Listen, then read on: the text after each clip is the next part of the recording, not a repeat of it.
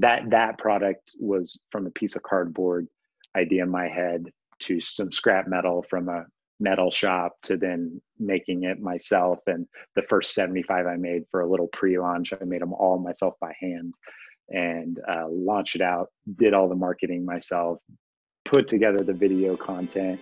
I was really tired. Um, i mean i was i was like I, i'm like thinking about right now i'm like getting emotional and like feel i want i was so close to giving up What's up, guys? Welcome back to the Anvil Podcast. This is episode number two with Samuel McVay, founder of Barbecue Hack. In this episode, we talk about Samuel starting a restoration and pest control company in a town of 13,000 people, financing small businesses at 22 years old, and turning a cardboard prototype into a product that will sell 4,000 plus units this quarter. We also talk about Samuel's definition of entrepreneurship and what he would tell the same kid that he was 10 years ago, sitting in a high school classroom, about what he can become. Enjoy. All right, everybody. Welcome uh, back. Second week, second episode today on the Anvil podcast. Uh, very excited. Local guy, uh, El Dorado guy, El Dorado, Kansas today. Um, you know, Samuel it'll be fun for us. I think within a month we went from a text message to a lunch to a couple conversations to now sitting here doing a podcast. So um, I'm excited to kind of keep progressing and having uh, more conversations. But uh, for everybody listening, my guest tonight is Samuel McVay, founder of uh, I guess we'll go with Barbecue Hack, and and uh, we'll probably get into everything else that that, that entails uh, from El Dorado, Kansas. But more than anything, Samuel, I just want to thank you for coming on and spend some time with me. For sure. Happy to be here. Let's, I, I'm going to jump right into it. So I follow you on social media. It sounds like or seems like you are quarantined or, or, or are we uh, yeah exposed to some COVID or what's the COVID situation? Yes, sir. I tested positive a week ago today. Okay. Um, yeah, so symptoms have uh, definitely gotten a lot better, uh, not worse, thankfully. Um, nothing more than tight chest, cough, and low fever, but definitely fatigued regularly. But yeah, today and yesterday are kind of like first few days. I feel like I'm getting back in the swing of things and getting some energy back. Well, so yeah, it's a freaking pandemic in my house. Wife got it too. Kids are all stuck here seven days straight in this house. Has not been fun to well, be honest. and running businesses, all that. But um, you look good, you sound good, and you were willing to come hop on a podcast while you're, you know, seven days in. So um, thank you for doing that. But you know, uh, and and in that intro, I kind of talked about barbecue hack and talk about you know some of, of of maybe the other things that you've delved into at present. For me, the coolest place that I always like to start is like you know, I know El Dorado, Kansas, and people in the area will know El Dorado, Kansas. But for anybody else listening, kind of take us back to the start. Kind of tell me a little bit about where you grew up and, and kind of where you're from. Yep, for sure. I was actually born born in Illinois. Uh, came over to El Dorado, I think, when I was like two years old. My mom grew up here. Her dad was the counselor at the high school in El Dorado, Kansas, for years. So I spent most of my life here at like 12, or actually, I guess would be like eight years old. I moved to Derby. I was in Derby till I was 12 years old and then came back to El Dorado middle school on sixth grade through to now. Um, so been in El Dorado most of my life. Uh, homeschooled in and out of some private schools, uh, homeschool, co-op, hybrid of public school. I did pretty much every version of school you could do K through 12, and it changed about every other year. So I had a pretty abstract education experience. Went to college for one year at Butler Community College in El Dorado, Kansas. Took all the prereqs for the nursing program, but then I found out I am deathly afraid of needles. So that was a that was a really bad idea uh, needles are really involved as a nurse. Uh, but to be completely honest, the only reason I was pursuing my RN is because I just wanted to marry my high school sweetheart, and her dad said no a couple times, and then he said you have to make forty thousand dollars a year and have benefits, and you can marry my daughter. And I'm like, okay, what's the fastest way I can make forty thousand dollars a year and have benefits? And I was like, nursing. We have a great nursing program in El Dorado, Kansas, at Butler Community College. And ironically, my wife is now a BSNRN. Um, fast forward into the future, and I am not. Um, so dropped out of Butler Community College, got a gig at Interstate Batteries in Towanda, Kansas. Uh, Interstate Battery Systems. It's uh, their territory was most of central Kansas, and uh, started out in the warehouse making ten bucks an hour. Told my boss, "Hey, I I, I got to make more money. Uh, I want to get married." And he said, "Okay, well, don't leave." I had an opportunity to go do some marketing at a car dealership or something like that. Um, it wasn't anything really much higher than ten dollars an hour with my experience at the time. Uh, so it got me on the road. Then I was selling and slinging batteries out of a semi truck. Got my CDL, and he said, "You'll make sixty thousand dollars a year and have benefits." And I'm like, "That's what I need." Uh, went and asked uh, my father-in-law now uh, to marry her, and he said yes that time. And uh, so yeah, fast forward, I got married at 21. She was 19 years old. we'd been together for 12 years our 10 year wedding anniversary is in June uh, of 2021, which is bizarre. Uh, yeah, bizarre to think about. Um, so yeah, uh, that got me. That gets me up to my only real job I ever had. To be completely honest, I was there for four years, and uh, was bored out of my mind. Money was great, um, but I I just wanted to do something challenging, and I knew I hit my cap. The boss's son was in the organization, and I couldn't go any higher. It was a family business, but they let me know every aspect of the business from I got to see financials, uh, understand operations. I literally would just do whatever I wanted when I had an idea. And I was I was a big believer in ask for forgiveness, not permission, and uh, mostly worked out there for me and learned a lot. Had the privilege of just being able to think outside of the box and wanted to do it myself. And my boss was uh, barely finished high school, built a five million dollar company, and I'm like, well, he did it, and he he uh, he thinks anyone can do it if they just really want to do it. So fast forward, uh, started meeting with my brothers and my dad, actually praying weekly. My dad's a pastor. He said, I want to start a family business. And he's like, all right, let's start talking about it. And a guy at our church was selling a carpet van. And we're like, okay, we'll buy that carpet van. And he had like two Pizza Hut accounts. And we are like, oh man, we get like 300 bucks every time we clean a Pizza Hut every three months. Like, what could go wrong? Here's $20,000. Uh, no idea what we're doing. We ruined a lot of carpet the first like three months. It was, it was really messy and it should have been clean, pun intended. Uh, yeah, fast forward into it, we finally figure out what we're doing. We start diversifying and we start selling cleaning contracts. And this is all again in El Dorado, Kansas, uh, running out of my garage.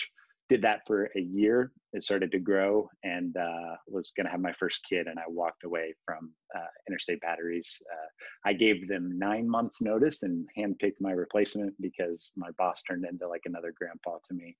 Still love him to death, still talk to him regularly. Um, so left there two weeks after I go from making $60,000 a year, I cut my salary down to $20,000 a year um, is all I was going to pay myself uh, to make the thing go. And my wife was in nursing school, had my first daughter premature six weeks. And this is all within, I think, 15 days of leaving my job. And so I would watch our baby, and she can even like drink out of a bottle in the mornings while my wife was in school, trying to figure out how to do QuickBooks. And then she get home and I leave and I go clean janitorial uh, accounts that I had been selling uh, during that year. So we kind of diversified into commercial cleaning accounts. Uh, and then we were still doing the carpet cleaning and it, it continued to kind of diversify, figured out what we were doing wrong. Took a lot of contracts that we lost a lot of money because I didn't read the fine print ever. I'm just like, yeah, I'll sign. Yeah, oh, you're going to pay me like an annual contract to clean your business? Sure here we go. Where do I sign? Uh, fast forward, we uh, got to a point where we just grew too fast, and we had 40 some employees. Uh, three years later, it was it was uh, way too fast, and our bank knew it was too fast, and so our bank was like, "Hey, uh, we need three years of actual year-end tax returns, and you only have two and you keep coming to us to get loan money on contracts, cleaning contracts. So we get a certain amount of money for equipment each time I want a contract. So I was just slinging, selling contracts left and right, and uh, was booking a really high percentage of them, um, which was we were really fortunate. Still don't fully understand how all that happened with pretty much no experience or resume uh, uh, we just, you know, it wasn't like a second generation company or something, or I had some partner that has a reputation in the industry. Uh, we just would walk in and smile and say, "We we want to work for you really bad." Um, so they cut me off and said, "We need we need another tax return." And so fast forward, I was like, "I have nothing to do. That's my job." It was uh, selling contracts and growing the company, and I wasn't allowed to grow the company for four months. So my hands are tied. I'm getting restless. I'm like, let's diversify. Let's get creative. Got into the appliance industry. Um, met up with a guy, Charlie Green, who's in the service industry in El Dorado. He's been around here for 40 years. He has every garage code to El Dorado, every uh, garage code in El Dorado. He's that trusted one man operation service company. Another little retail store was like kind of trying to sell out or honestly was probably going to shut down uh, and they sold appliances. And I'll skip the long story, but basically somehow worked out a deal where I didn't have to include a bank, acquired uh, two thirds of the service company and all of the retail company, merged them together, and that turned into Charlie's Appliance. Uh, really found the the scariest thing I've ever done to date by far. Um, that was a lot of inventory, uh, six figures of inventory pretty quickly that I had to figure out how to sell inside 12 months and there was just it was it was a it was a big risk definitely still the riskiest thing i've done uh, all things considered in a town of 12,000 people trying to compete against Lowe's, Home Depot, Sears, uh, you know, Menards that are all just 20 minutes away. Uh, so found our position in the market. Uh, it did did do well, and we've been uh, still really happy with it today. It continues to grow. Uh, diversified into pest control. Just realized there was nobody in Dorado that did it and it just made sense. We're like, no one does it here. They all come from Wichita, so let's start one here. Poached a 20 year guy out of Wichita from a company, brought him on as a partner with me and my brother, and uh, just provided everything he needed. Did all the built the website the right way, you know, branded it the right way. Uh, just put together a good CRM for him. Basically, all the stuff he didn't want to think about. He just wanted to go spray for bugs, and we built the business and provided the infrastructure and support. And uh, yeah, it's awesome family business that people don't even know we're involved his son works there his brother works there his daughter works there so it's it's grown a little bit um, been a been a really fun uh, company to build around a guy that's just dave shaw awesome individual at shaw's pest control and uh, fast forward from there uh, i'm selling pellet grills at our pine store and i get obsessed with pellet grills and now we're about to stumble into barbecue hack um, me and my buddy Brian Boswell, co-founder of Barbecue Hack, uh, just couldn't get enough of them. Realized a problem pretty quickly that bothered us in Kansas winters is that they don't get hot fast. They take a long time to preheat, and there's just other diverse. Like we wanted some diversity in our cooking, um, and so we came up with a concept where you could insert a flat top griddle insert and it converts a pellet grill into a flat top cooking surface. And you can run the grill with the lid open with no error codes. That's another problem. If you know pellet grills, you know what an LER code is. Uh, when the temp drops too far, the grill shuts down.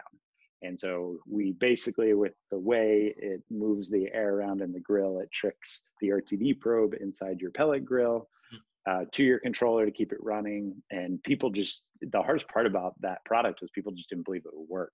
Huh. And uh, so we, we really did. And we had some really crappy prototypes we had made at a metal shop in El Dorado. And it kind of worked. It wasn't like foolproof uh, at that point, but we knew some mod- with some modifications and a lot of focus, we could make it happen. Um, so I knew I needed more money than I've needed for anything else. And uh, I was ready to bet it all on the house. You know, I was ready to bet the farm on it and was pursuing a large line of credit.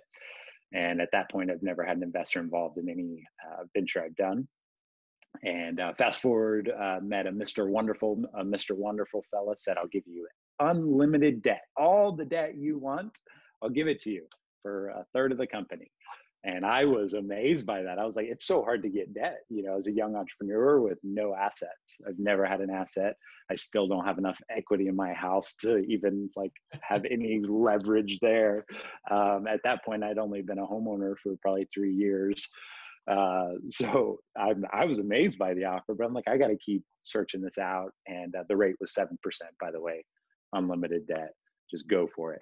Uh, oh and in five years i had to pay it all off uh, and buy out his equity was the concept. And so he'd done it two times before, and I know of the companies, and they are very successful. And it's just evidence to me that's a really good example of we always under like you never have enough capital when you start. It's one of the biggest issues with startups i feel like is you just never predict enough uh, starting out to give it a fair chance.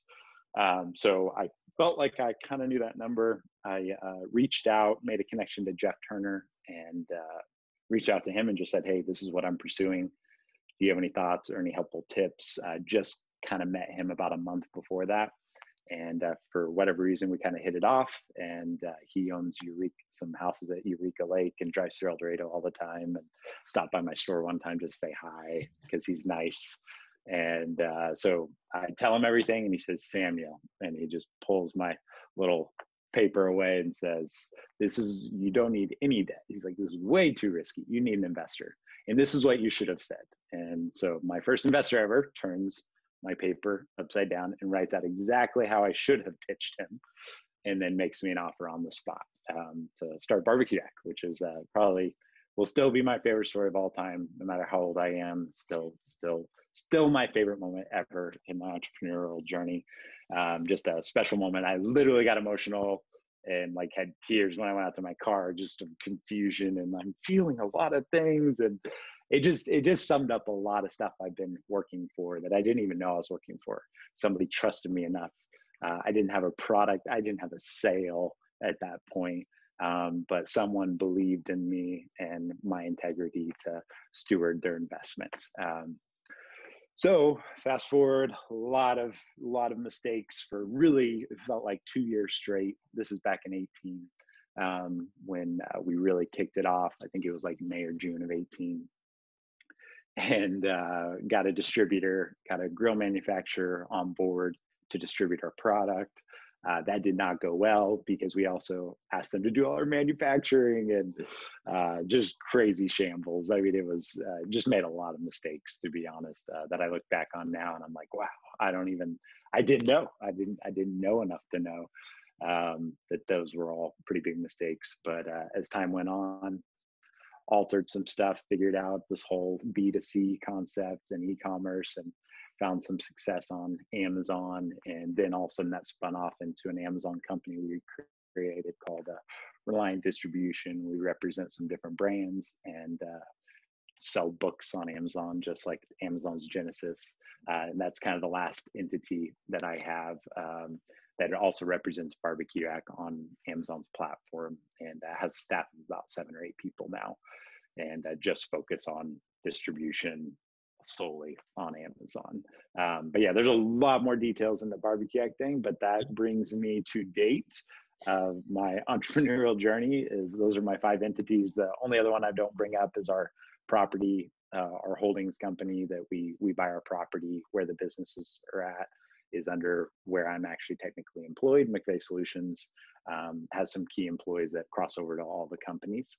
Since I, I have a vested interest and my brother has vested interest uh, interest in all the companies. Um, so kind of complicated there, but that's the entity we bought our property with, so we could pay rent back to ourselves instead of just paying rent to someone else. And yeah. that all happened this year, which was awesome. I, I love not paying rent anymore. Um, and that's not totally truthful. We still have a building we pay rent uh, but three others we don't now, which is nice. Uh, yeah, no, so, yeah, I mean, yeah, no, so you, you touch a lot of things and, and um, you know, down, going down a road that I will definitely get to. You know, as you talk through that, to me, it's it's very evident that you're a guy who's like not afraid to tinker with things. Or, um, I think in the true essence of like an entrepreneur, you kind of, you know, as you're talking, it's like, oh, he looks at things and tries to figure out a way to change it or find a way to put his spin on it.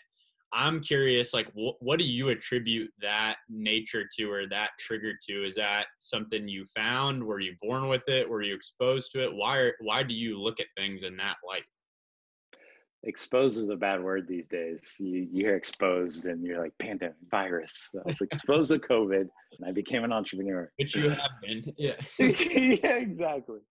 Um, so yeah, that was a great question. Um, I so uh, academics, I loved learning growing up, but man, I hated academics. Um, and it was a weird deal where I always felt like I was behind. And I literally was uh, for a lot of my schooling. Uh, I remember first time leaving homeschooling and going to a private middle school, and I was like in detention because of grades.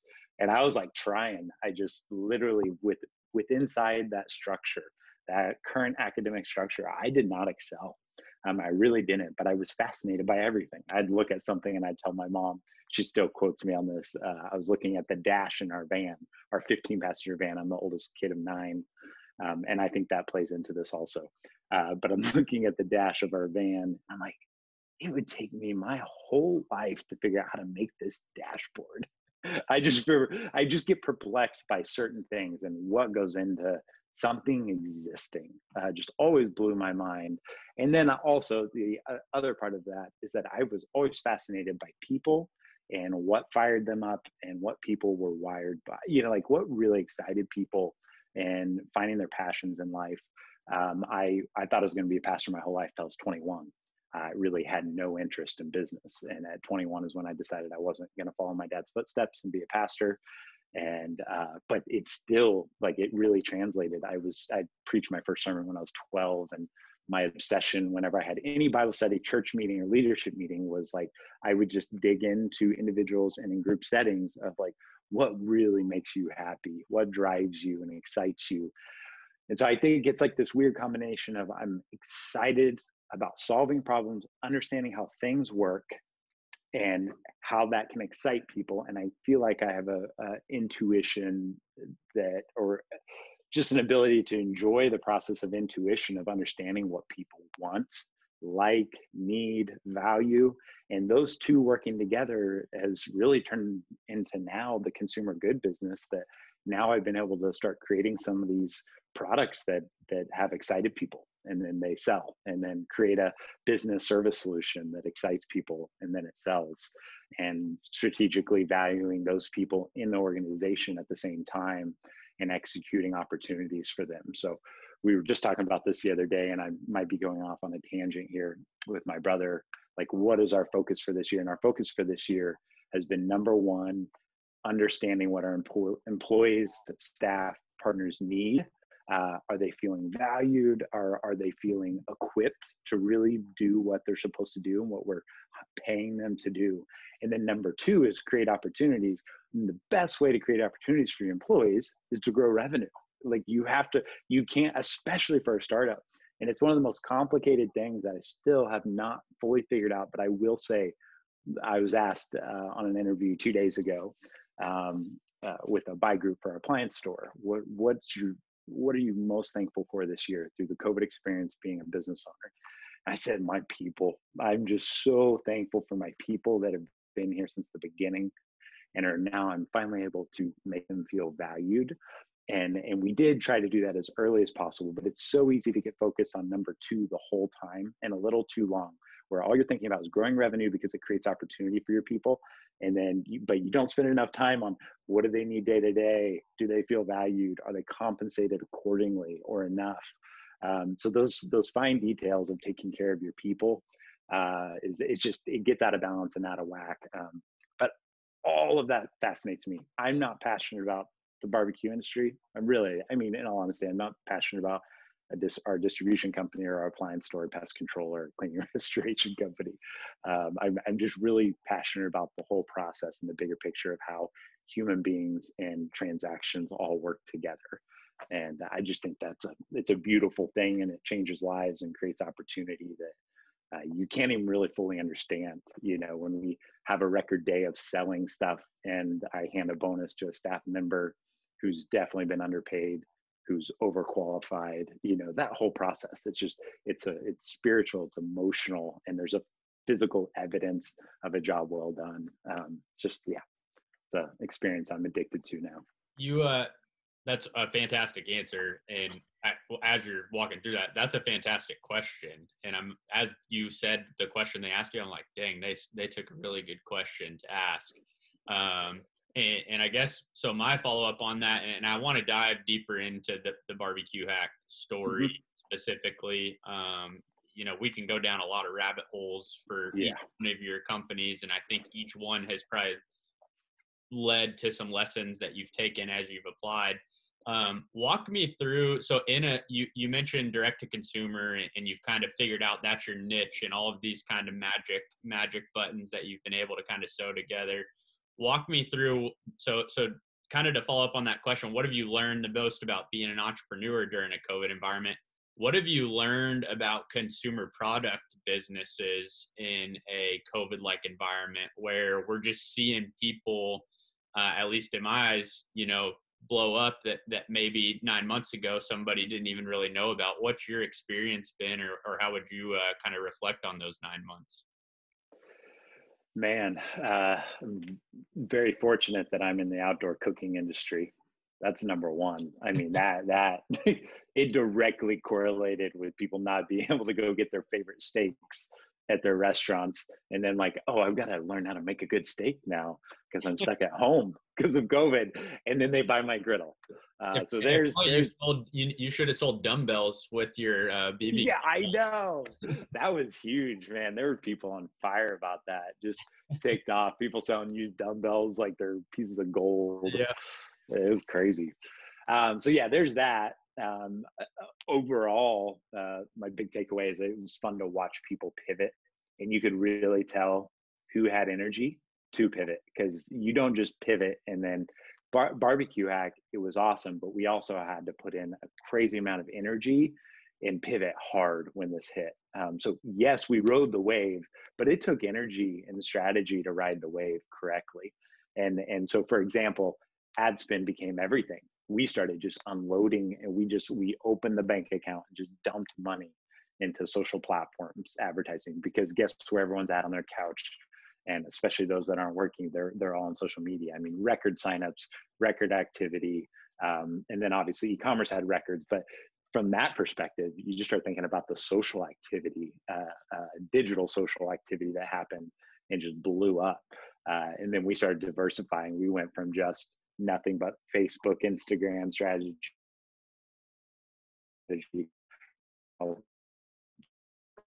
strategies on pinterest running different ad strategies on TikTok, which is is still fairly new and not a great platform. I've got a TikTok rep I meet with now every two three weeks. Same with Pinterest, you know, same with Google, same with Facebook. But you don't get that access till you spend enough money, and that's where I that's honestly where we pivoted and learned a lot and should have been doing it the whole time.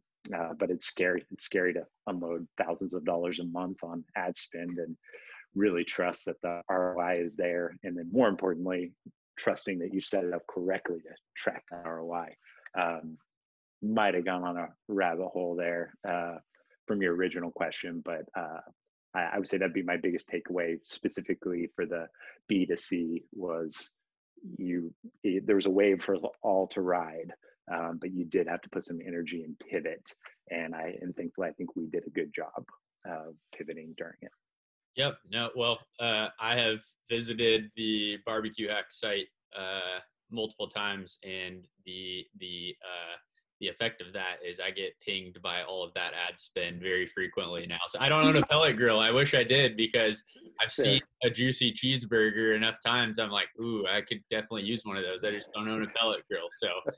Uh, your out your your stuff's getting to the right people, man. Because um, I'd be yeah. converted if I owned the the belt. sure. Uh, yeah, sorry. We follow you everywhere, and when yeah. I say we, Google and Facebook and all of them. Hey, they know everything. Yeah, their their jobs to keep people in the app, so they they feed us what we like to see. So, um, but no, so I want to go back to like you you talk about a couple things, and and you know I I feel like I could open Pandora's box and just ask a million questions, even just as a guy curious about entrepreneurship myself. But um, I'm curious when you talk about um, good to be clean and, and, buying a carpet cleaning company. Um, I think so often, especially our generation, you know, you and I are about the same age, and and the way we grew up was hearing about the Facebooks and the YouTubes of the world, and they borrowed X amount of money, in they're uh, this seed round and they sold for you know x number of millions of dollars and so did all yeah. these other companies and it just seemed like it was this super easy thing to do um, but you talked about literally getting lines of credit from a financial institution at yep. you know 24ish 21ish years old how, however old you know that first yep. go around was talk to me about like one not only the risk of kind of taking that on but two the process when people don't realize you know people see the the investor money so frequently talk to me about your process from the financial side with the the banks yep well i mean the obvious uh the obvious thing is when you borrow, you keep equity, um, but you affect the bottom line with interest, right? So it's it's lesser two evils depending on depending on the entity. I mean, a local local business service company that doesn't have scalability is not going to attract an investor first of all so to get into the carpet cleaning business unless i have this innovative concept that's going to change carpet cleaning across the country, um, I'm not going to be able to raise funding most likely. Uh, so it never really felt like an option. Um, the difference, I'm really thankful for where we started because we've earned a reputation to know how to manage money. So we started with a carpet cleaning van and I got a loan and I paid that loan off and I ran a profitable service entity with a healthy line of credit, right? And then I did that again and again. So we've done that three times with a really hyper local focus entities and and I, it just it, it, makes borrowing for anything easier it, it made my conversation with jeff turner start barbecue hack so much easier to understand. You already have entities that are profitable. You understand how hard it is to show a profit. Um, and it's not really sexy to your point. It's not really sexy to get into a carpet cleaning business um, as you know barbecue hack feels and looks so much cooler from the outside. Um, but at the same time profit is profit and there's a lot of ways to achieve a profit and there's there's a lot of ways to make a really uh, good living in the service industry that is well overlooked and creates opportunities for young people in my opinion. If, if you're willing to put in the work and and have some tech savviness you could build an amazing plumbing company to be honest. You know you get a couple masters uh, plumbers on your on your team as partners potentially and come up with uh, some creative crm creative customer service options slogans just just do it right do right by your people do right by your customers and you're just going to grow. And then there's this really cool thing called margin that just compounds on itself. And so you have one plumber performing and here's his margin then you get two plumbers and three plumbers and four plumbers. And if you have an equity piece in that entity there's a thing called dividends that start to happen and uh, it took me eight years i feel like to really understand what that could mean for me personally and it's uh, yeah this is getting really detailed but it really really affects you in a positive way and gives you that hope of like uh, this is why a local service uh, region based company is still just as exciting because you you still have this thing called profit. I mean every entity exists for uh, profit if it's a for profit um, but yeah, leveraging yourself for a line of credit. The first one we ever did, for an example, um, I made a commitment to keep my job. So I said, I will keep my job for this first year. I said, I'm not planning on leaving my job. And I had a good paying job. I said, my brother, my partner, we were 50 50. I said, he's going to keep his job too. And then we hired an employee to go out and clean carpet and manage the company from afar while we kept our job. So a lot of people I know feel like they got to jump all the way in. I worked a ton of evenings and was selling accounts after work, during work sometimes, uh, you know, doing all the accounting in the evening. Um, but we we made the decision to go a year straight, uh, doing both things and building it, so then it could handle us in a healthy way. We maintained all the equity that way. We kept our debt at a healthy level. Um, so there's a lot of ways to skin a cat, and especially with the local service, it's at this point now I've done it enough times that to start a company to go get a line of credit, the whole process is so automated in my head. I'm doing it again. Literally today I was working on it. I've put in so many line of credit proposals, and now fast forward, my first company that actually has an investor, Barbecue Hack, uh, got a very large line of credit comparatively from my experience uh, to leverage all partners, investor included, to keep our equity piece so we could scale the business up because demand was going up and we had to make large commitments for our outsourced manufactured products. And that's a lot to juggle. Um, and it's a really good problem to have, but that's the beauty of a line of credit. And the best time to get that line of credit, this is probably the best advice I've given most startup small companies, um, maybe that aren't looking to just scale like crazy fast. Get the line of credit as soon as you can and build it And the goal is to never use it, but you can't build it if you're using it. If you're using it regularly and it's getting maxed out all the time, they don't like to raise that ceiling. But if you rarely use it and you got cash in the account, they'll just keep raising it. The ceiling goes up. And I'll tell you what, if we, that's my biggest regret with Good to Be Clean uh, in that first three years is I didn't do that. I did not keep pushing up my ceiling when things weren't tight. Then when things got tight and I want to push my ceiling, they want to do it. Room. You're um, like it's it's like a guy who pays his credit card off every month. They're like, yeah, man, uh, you've been pre-approved for a hundred thousand dollars. Like, wait, last month it was five thousand. What do you mean? I just got pre-approved. They, exactly. They like, they like people that pay their money off. Yeah, yeah, and yeah, and they like people that that have money in the yeah. account and know know that you're you're good for it. Um, and then yeah, there's some really bad ways to use line of credit. I mean, there's there's there's if you buy an asset with a line of credit, you're just shooting yourself in the foot um, if you're not doing terms. So just some of those basic principles that I have had guys with business degrees work for me. I've I've met with MBAs that just literally that fundamental principle of how to manage debt correctly and leverage debt for profit. It's such a skill set that so many people uh, yeah, I'm just really thankful that I've I've done that for eight years now and um, have found a way to make money on interest.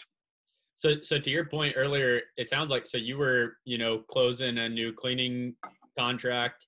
You know, at, at that margin, you know, what what whatever the margin percentage is, the numbers are getting bigger, and then were you just taking the profit and and re putting it back into the business and buying more trucks and paying more guys? Like, were you guys just circling it all back and pumping it back in?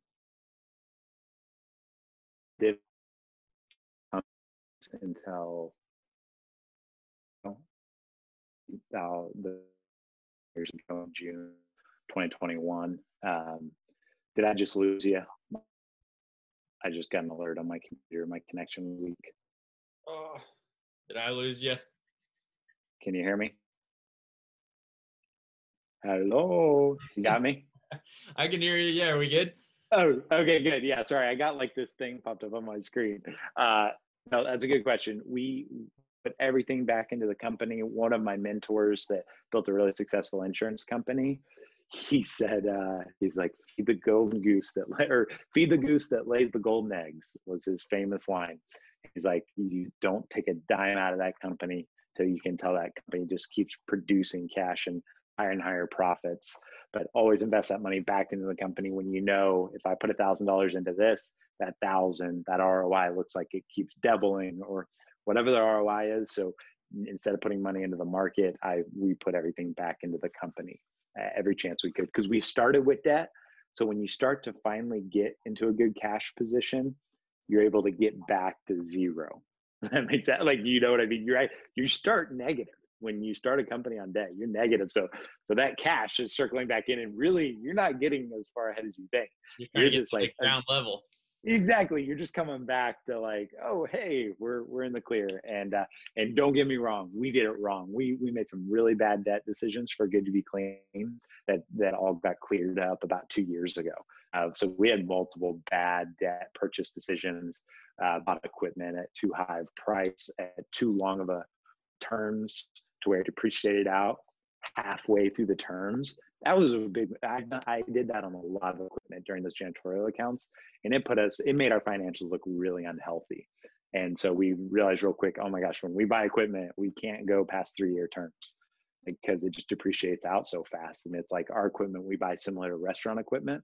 It's just worth I mean, it's like worse than a new car driving it off the lot.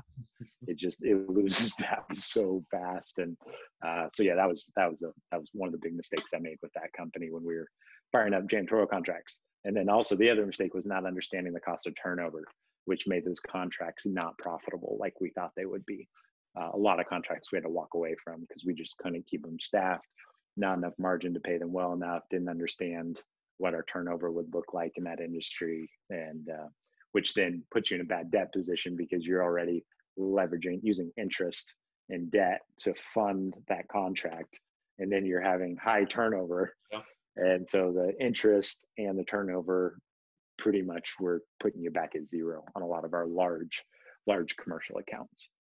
I I'll tell you from my experience, and I don't know if you feel the same way, but when you do start you know in the red and you start in debt and then you do get back to zero you're not afraid to go back to where you started because it feels like you could climb back out so i think the good thing about it is it shows you the tenacity to climb out of the hole just to be able to see it level ground. And it's like oh if i could do that once i could probably do it again. So yeah, i think it teaches you to be a little more risk uh risk taking. Averse. Yeah. yeah in the sense that you know you, have done it once and now you, you kind of know what you're doing. I think you're a little more comfortable find some more inventory in my case or you know going back. Sure.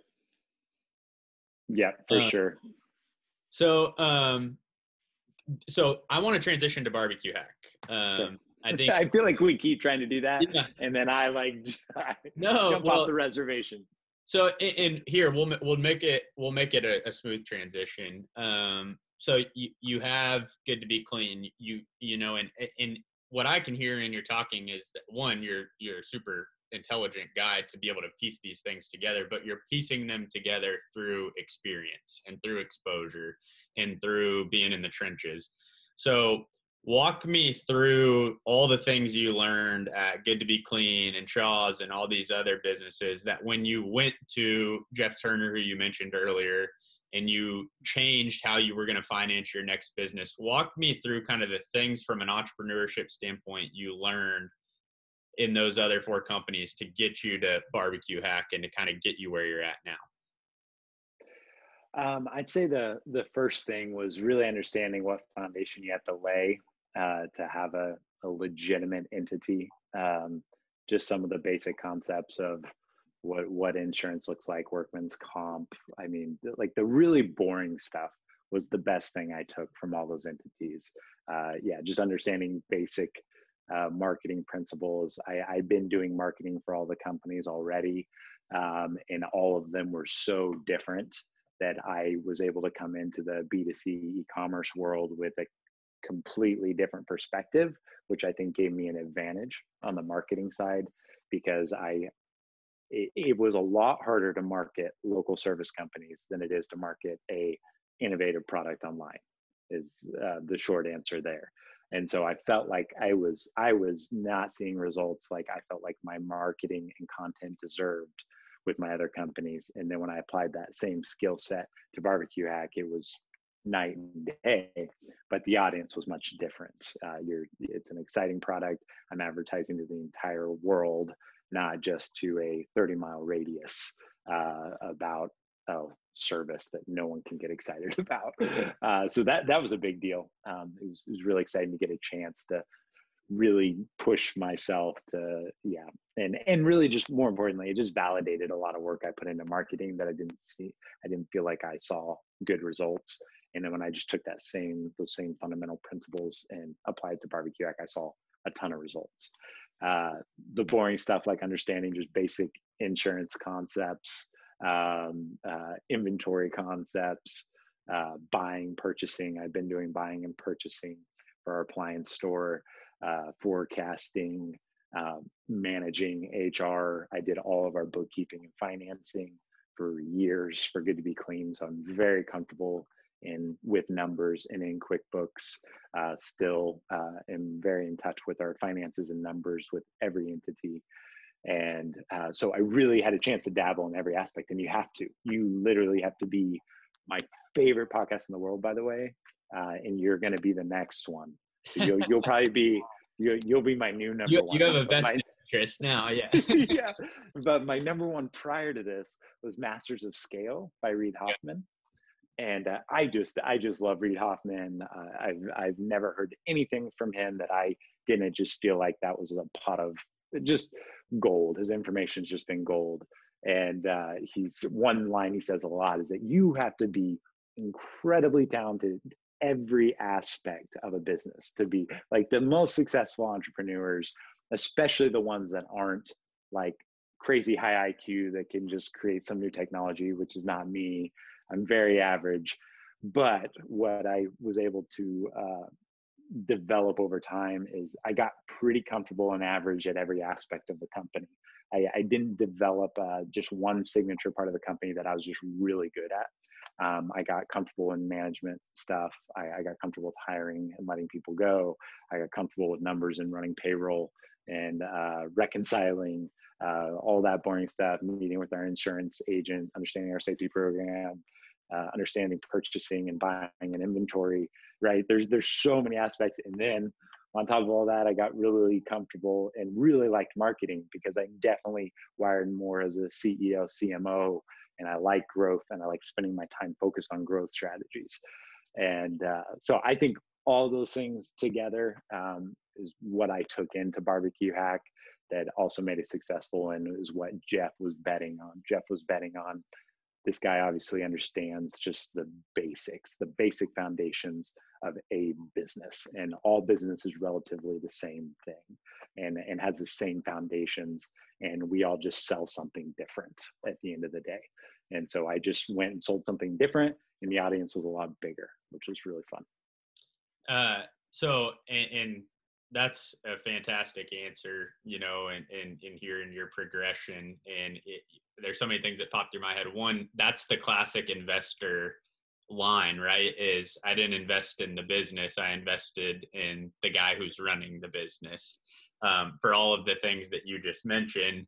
And I'm curious. So, so that gives you the foundation to go to the next level, to take, to, to basically level up, I guess. Not that you weren't successful in previous roles, but to to start in a different realm. Sure. Um, and and it was a. Le- I think it's fair to say it was definitely a level up. It's a completely to take something from nothing as far as a product. I'd never done that. I did. You know what I mean? Like something that didn't exist to a transaction. Yeah. That that was definitely new territory and and huge for me uh, for my personal growth as an entrepreneur. So so you know you walk through all that and kind of setting the, the foundation, but from March 2018, which really doesn't sound like that long ago, until you know we're sitting here almost in 2021. So you, you've really had two and a half full years of running this deal what what's been the biggest challenge uh, in that two and a half years, and what are you most proud of achieving in the last two and a half years? I the first thing that comes to mind when you say uh, I'll I'll go straight to well I'll do the hardest thing first. The the hardest thing was uh, doing a lot of it by myself. Um, I, I it was probably one of the most lonely ventures I've had because my co-founder still had a full time job and uh, he still played a huge part. Um, but it was just always longing and wanting him to come on board with me, and he had an, an incredible job. Made uh, did very well in his other uh, in his other job, and the most the thing I'm the most proud of is this. He is way more passionate about barbecue than I am. I mean, he just lives, breathes. He's a self-made chef, inventor, engineer brain. Like the dude is very talented and loves process and and and barbecue. I mean, it just like he he's what I want to build the whole thing around. And it took a lot longer than I thought to get him uh, on board. But three months ago, my co-founder came on board and cut his pay in half. And uh, that is what I'm most proud of about our story. To be completely honest, is that uh, my very close friend, one of my best friends, uh, was able to come on board full time and support his family. He's got his fourth kid on the way. Uh, he took a huge risk in trusting me that it was the right time. We made him an offer uh, to come on board, and uh, that I don't know. It's just everything's built around people, right? I don't care how good the product is. I mean, it's it's every day you got to grind, and you want the right people with you grinding every day. And uh, having Brian uh, Boswell come on board was just huge for me. Took a huge weight off. Uh, and I will say, like in the, the the hardest, the darkest of days for barbecue hack was leaving my house at 5 a.m., going to our metal shop that I purchased, not knowing how to run any press brakes. I learned how to run press brakes. That's how I invented the spatula hack, uh, which is our highest unit moving product right now. Um, which we didn't. I had the idea a year ago in December, and I sold our first spatula, I believe, in April or May of this year.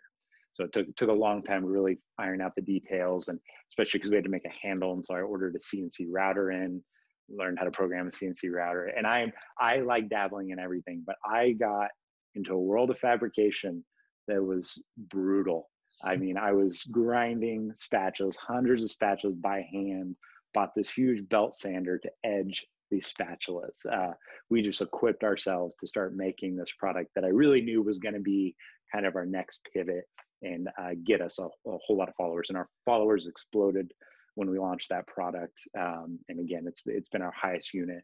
Um, that that product was from a piece of cardboard idea in my head to some scrap metal from a metal shop to then making it myself. And the first 75 I made for a little pre-launch, I made them all myself by hand and uh, launched it out. Did all the marketing myself. Put together the video content.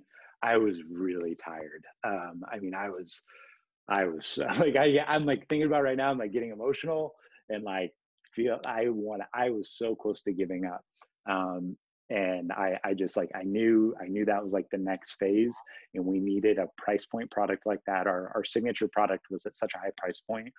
It, it just didn't do quite enough volume. It's a $150 griddle, so it, you know that per- purchase behavior is really different. Uh, but to have a $49 product that looks different than every other competitor.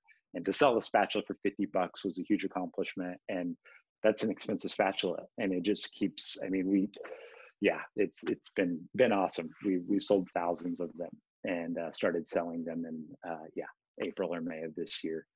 So super thankful for that. That kind of spun us off but i was literally driving home and i was coming from out of town and i was just mad. I was just like i'm tired i don't have anything left i was looking at my time and it was like 70 80 hour weeks and literally just blisters. I should have lost fingers, to be completely honest. I am not qualified to run press brakes and doing everything I was doing, but I just knew it had to be done. And um, my wife was like, You've just, and I was mad because I knew Brian's number was a lot higher than what we could afford.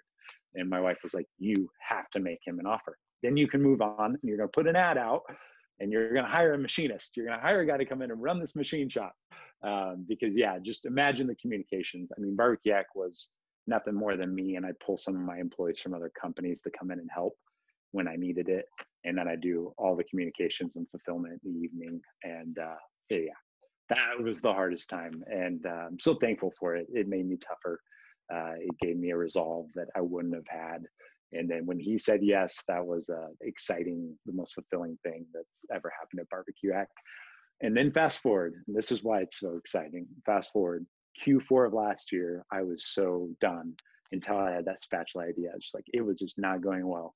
And I'm going to say a number, and you can decide to leave this in here or take it out because I don't really care. Because um, I'm an open book, and I probably shouldn't be as open as I am. But we sold twenty thousand dollars in revenue in Q4 of 2019. In Q4 of this year, we'll surpass three hundred thousand dollars wow. inside the same quarter. And uh, so whatever the what's that exponential? Uh, that's 200 some percent growth. So Q4 yep. of last year uh, to Q4 of this year, we had over 200,000 or yeah, 200 percent. You can't see the you can't see the goosebumps I just got. That's yeah. Awesome. And it like just thinking back, like I so wanted to give up Q4 of last year. I just like I tried everything, and I'm like I had capital to start this thing, and it just wasn't going and it just takes a long time to convince people especially the griddle was the griddle exploded um, this year. I mean and next year the our forecasting um, for this the original invention is finally where we thought it could be someday. But it just took it took three years for people to believe this product for it to have enough credibility enough reviews and now it's trending and uh, you just how do you know? How do you know when you have enough evidence? And so at the end of the day we were building evidence of our concept and now people believe in the evidence that it, that it is a good product solves a problem for them personally. And uh, that's really rewarding and really exciting. But uh, that that company has the most literal blood and sweat uh, that's ever come out of my body for any startup. And uh, and obviously i want to pay dividends out the wazoo to my investor i want to yeah. i want to the guy i know doesn't care he wants me to be happy and successful uh, but I will be happy and successful if I can write my investor dividends. That that's that's the win, and we were able to do that this year, and that that was a pretty exciting moment. So touch on this real quick, and, and I'll bring this up because the guy I talked to last week is a good friend of mine. Um, his name's Ryan Stoffer. He owns a company called Leverack out of uh, Nebraska, and uh, he goes home every day to a wife as well to two twins that are three months they're less than three months old and he has a, a three year old son. Uh, and one of the questions i asked him was about like balance and not even necessarily that there is one but what you know how do you manage that and growing a business? And so the question i'll ask you is the same. You mentioned the darkest days. You mentioned being lonely you mentioned wanting to quit how do you, how did you manage that while also coming home and I saw your daughter peek around the corner earlier. Like, oh, really? Yeah, which is fine because my daughter knocked on the door right when we started too. But uh, just like, how did you manage all those feelings as an entrepreneur that all entrepreneurs fight and face on that front, and then have to walk through the door every day and, and be dad and be the husband and be all of that? Yeah. Um, I uh, first off, it starts with just confirming and knowing that your partner's on board with what you're doing. And uh, so I'm really fortunate that my wife 100% knew what I was stepping into. Each time I started a company, um, it's been a different deal. Charlie's Appliance, for example, when I started that, it was six days a week, very full days to make that thing work for 12 months straight. Monday through Saturday, I was at that store every day building systems, making the concept go, training people, because we kind of did start from scratch. And uh, when we did it, I told her, I'm like, these retailers are going to suck. Uh, it's going to be a hard year. And was able to make sure she was on board with the concept. And so same with Barbecue Hack. When I started that, I knew, and she knew this is this is different. This is going to be hard. This is going to be a lot of time and effort. And she was on board. And then number two, I told Haley, I said, I am going to have a complete change in work-life balance when our oldest turns six. And this is a personal conviction. I told her all my emotional memories like my first emotional memories that i remember when i was six years old. Like as far as what i remember in connecting with my parents i was six uh, from my first i had memories before that but I actually remember feeling something. Yeah. and a connection was when i was six years old. So i told haley i've got till ellis is six. She turned six this year and uh, so that timing i made that commitment years ago and uh, and it started and she's when it all started which is crazy. Uh, as far as when i left my first job i was still doing it but she came premature and she she just totally rocked our world. Um, so this year i've been able to completely adjust and change and when brian came on change my role uh, i have really good people now and now i'm stepping into an execution role and and basically i'm stepping into a role of being ceo for all my companies um, and so that role looks really different now. It allows me to be completely hands off, execute, uh, maintain vision and growth strategies, which is what I love to do. Uh, but we're coming on, uh, I'm about to hit the 10 year mark. So I will say I got to do mostly what I do every day. Like I get to do mostly what I want to do every day now for my companies after nine years.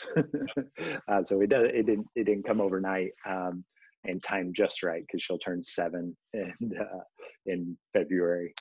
Uh, so yeah, that was a personal commitment. But yeah, it always it all starts with your partner. Are they on board? This is what it's going to take. You explain your situation. That was real. I love your story of this is the time frame and this is what it's going to take. You know, that you and your wife agreed on, and I just think that's so powerful. Decide what's important to you, and that's what was important to me and uh, not going to stop what I'm doing. I'm not going to stop creating. Um, I have more flexibility than I've ever had, and that's scary for my wife because she knows that I'm going to be tempted, and I and I've walked away from a few things already um, that I knew wouldn't fit my lifestyle. And so you get to a point where I think you have to choose this isn't going to fit my lifestyle and what's important to me when I'm 60 years old someday. Um, money's going to come and go. Uh, but I, yeah, I've only got so much time for these other things that are really important to me. So um, I think we have to do a follow up at some point. I, you know, I, I, try to keep these close close to an hour, just to uh, I think from a listenability standpoint and and people sure. live standpoint.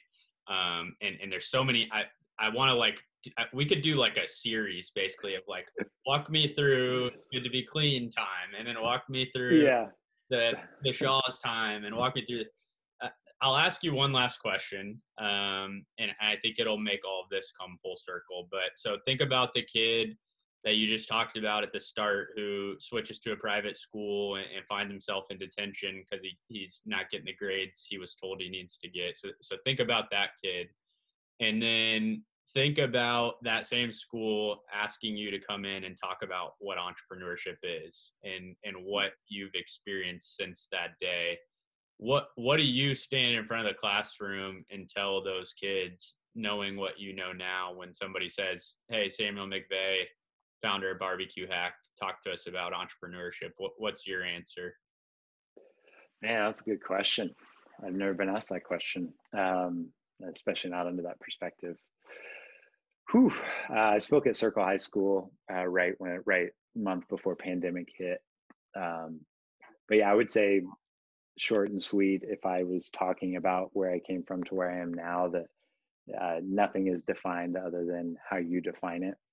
And so I, my grandpa, even at my graduation speech, said, "Hey, he's like, I just didn't think you were very intelligent." And I wrote a really funny speech and um, and it went over well. And he's like, I just, we had lunch right after I graduated. He's like, I just never thought you, I didn't think there's a lot going on up there, to be completely honest. And I'm 18. I mean, that's a shocking statement by your grandpa that you adore that you're named after, by the way. and I'm like, so that, that was a kind of an assumption for a long time. And I would say that nothing about you is defined until you decide what you're going to be um, and that all to me happens happens after after the fact and that all happens when you become an adult and take ownership. And so at the end of the day if you decide to take ownership of something it's going to come down to effort and execution. And if you don't have the ability or the the, capabilities to accomplish it it's going to come down to your execution of finding those people who have those abilities and you partner up with them because you know what you want to do you know what needs to be done and you find the ability the people with the capabilities and the ability to to execute and finish it and i'd say the biggest differentiator uh, of most people i'm around that i feel like uh, have every ability to do way more than i do or have way more capability a higher iq just definitely appear more intelligent or i play a game with someone, you know, I'm like, wow, they're really smart. You know, just like, you know, those moments where you're like, this person's really intelligent. Um, but there's still a difference there of but i'm going to keep executing i'm going to work my butt off and i'm not going to stop. And i was a scary human being playing basketball like it wasn't comfortable for most people playing basketball with me. It's not because i was the best i was just a freaking animal um, and i it was it was messy and it was ugly but i just I, I knew what i wanted to work towards and i knew i had to work that much harder. So your only limit is your own definition of yourself and once you define what you want to be and what you want to do execute it, have the effort, the resources exist, partners exist, um, education materials exist, and YouTube is my education. So there's a lot of ways to get there. I think that's a pretty good answer, Samuel. And uh, I'll tell you this, man, it's been fun. Like I said, the beauty of technology in our generation and and um, you know, connection. A lot of things you've said I agree with is I didn't even know who you were six weeks ago, and, and here we are. So it's been a pleasure getting to know you a little bit and uh, to spend an hour with you on a Tuesday night and, and kind of hear a little bit about your story a little further, man. I, I just really appreciate you uh, sharing that. And uh, thanks for kind of shedding some light on all that and, and some insight. I know I took something away. So awesome, man. Yeah, this was really fun. I enjoyed it. Good deal. Well, hey, everybody, appreciate you listening. Samuel, thanks for coming on, and uh, we'll see you guys next time.